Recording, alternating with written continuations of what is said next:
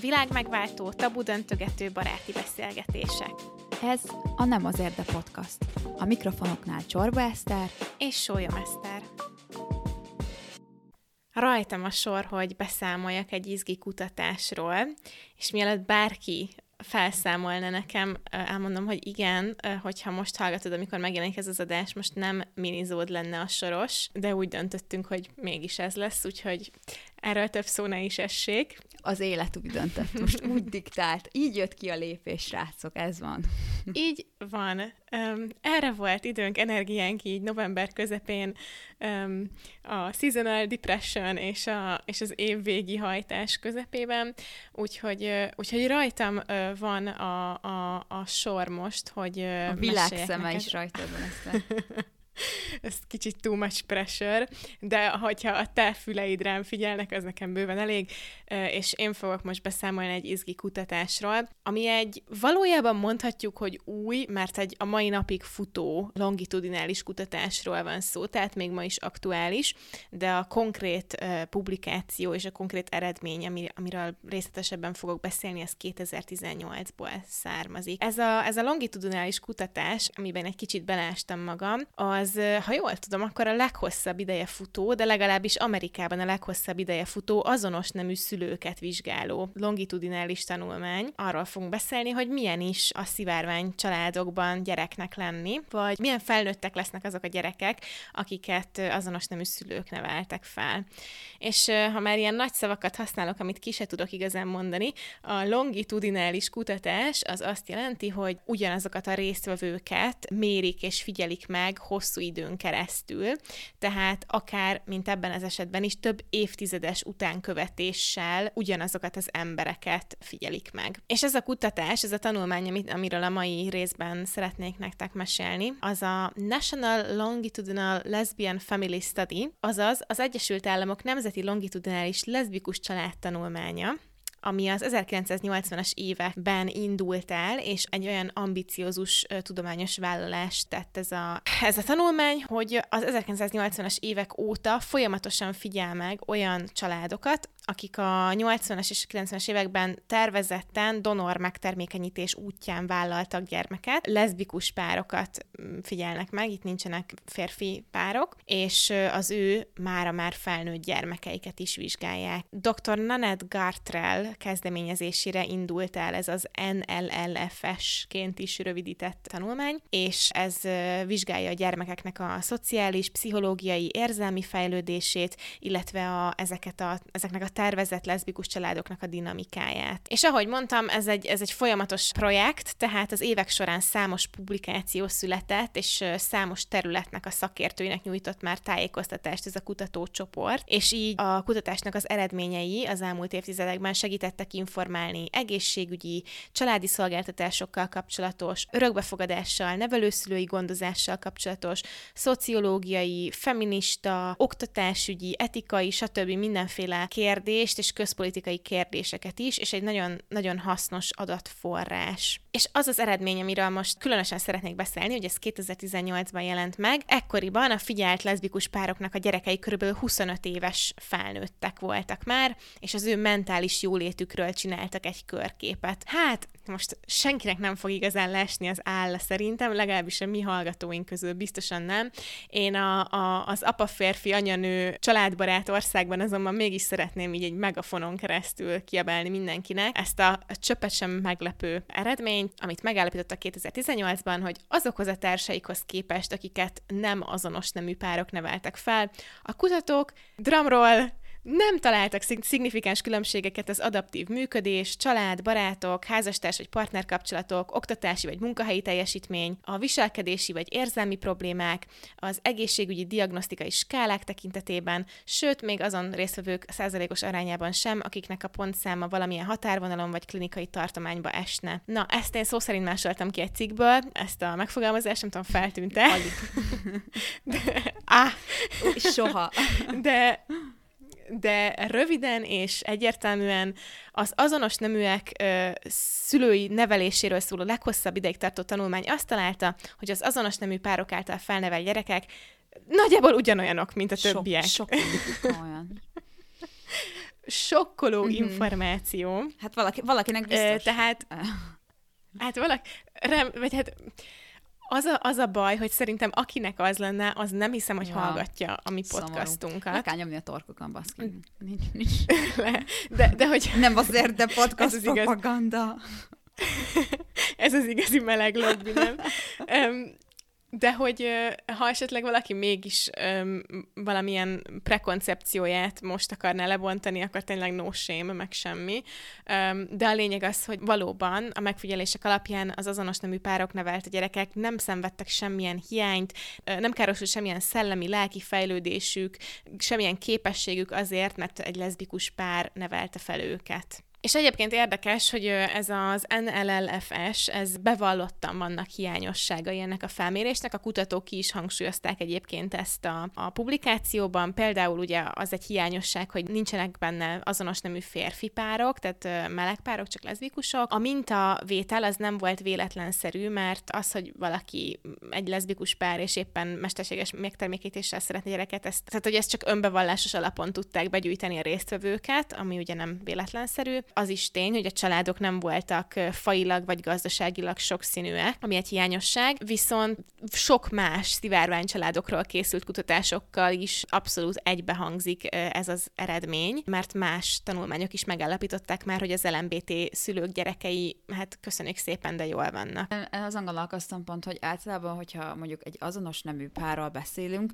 akiknek nem született úgymond a megszokott konzervatív módon gyereke, ott sokszor tervezett a gyerek, nem? Tehát, hogy sokszor mondjuk egy örökbefogadási procedúrán, vagy egy ilyen ö, baba beültetős procedúrán, és azért keresztül kell esned, az egy hosszú folyamat, tehát, hogy ott van időt investálni ebbe, a, ebbe az egészbe, és például sokszor mondjuk heteroszexuális pároknál csak így becsúszik a gyerek, és, és néha érzed, hogy ja, ez csak egy becsúszott gyerek, mindegy. tehát, hogy az azonos nemű pároknál szerintem emiatt van, hogy, hogy ugye nem nem lehet természetes úton gyerek, van egy, vagy egy ilyen, hogy fel kell készülniük rá, kicsit jobban is talán, mert mondjuk a rendszer nem is engedi nekik, hogy olyan könnyen gyerekük legyen. Abszolút. Örülök, hogy ezt felhoztad, mert egyébként ezt a, azért ezek a tanulmányok próbálnak nagyon objektívek maradni, és ilyeneket azért nem jelentenek ki, de én is, hogyha ha kéne így spekulálnom, akkor azt gondolom, hogy ebben abszolút benne van a tervezettség, és az, hogy akár milyen megpróbáltatásokon megy keresztül egy pár ahhoz, hogy legyen gyereke, még ott is, ahol ez jogilag egyszerűbb, vagy egyáltalán engedélyezett, nem úgy, mint most Magyarországon. Azt tegyük hozzá, hogy amúgy biztos vagyok benne, hogy, a, hmm. hogy azonos nemű pároknál is. Alapból az, hogy azonos nemű pár, ez nem jelenti azt, hogy a, a biológiája ne engedné meg, hogy természetes úton legyen gyereke, vagy hogy érted, mire gondolok, próbálok nagyon PC lenni. A lényeg az, hogy azért arányaiban sokkal kevesebb mondjuk becsúszott gyerek van azonos nemű párokban. Persze, persze. Sokkal inkább értem, ez egy értem, nagy jogi hercehurc, amire, család, mire egy szivárvány család létrejön. És érdekes módon, amúgy majd fogom mondani, hogy ez a, ezek a nagy megpróbáltatások és ez a stressz, ez vajon hat-e valahogy a szülői képességekre, de ez még egy kicsit lejjebb van a jegyzetem, jegyzetemben.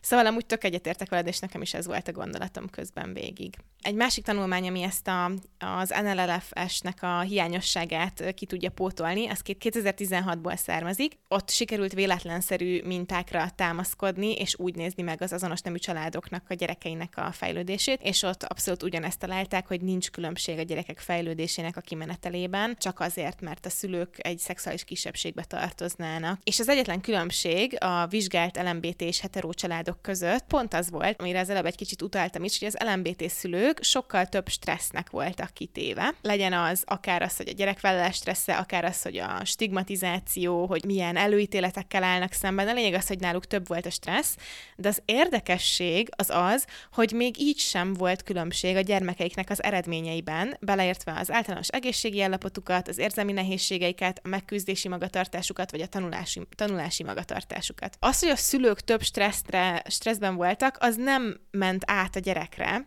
ami ha valamit jelez, akkor az inkább az, hogy a szivárvány családoknak sokkal nagyobb az ellenálló képessége a stresszel szemben. Mert szerintem egy bármilyen családban, de egy hagyományos családban is, hogyha a szülők stresszesek, akkor az lecsapódik a gyerekeken, és az rossz hatással is lehet valakire, de érdekes, hogy itt a, az azonos nemű pároknak a gyerekei ettől nem szenvedtek hátrányt, hogy a szüleik stresszesebbek. Kutatók azt spekulálták, hogy ez, ez, a, ez a stresszkezelés, ez azt sugalhatja, hogy az azonos nemű párok inkább vesznek igénybe támogató rendszereket, például szülői csoportokat, tanácsadói szolgáltatást, elmennek terápiára előbb, és ezért a, a gyermekeiknek is nagyobb rugalmassága és stressztűrő képessége alakul ki, akár azért is, mert mondjuk szembe kell nézniük azzal, hogy a szüleiket megbélyegzi a társadalom. Még egy harmadik tanulmány van, ami ugyanezt alá támasztja, most már nagyon röviden, az pedig a, azt hiszem, hogy ez már a világnak az egyik legnagyobb azonos nemű családokat vizsgáló tanulmánya, amit Ausztráliában végeztek. Ez meg azt mutatta ki, hogy az azonos nemű párok által felnevelt gyerekek valójában boldogabbak és egészségesebbek a társaiknál. Ez még azokra a családokra is igaz, ami egyébként, a, ahol eltér a szülőknek az iskolai végzettsége vagy a háztartási jövedelme.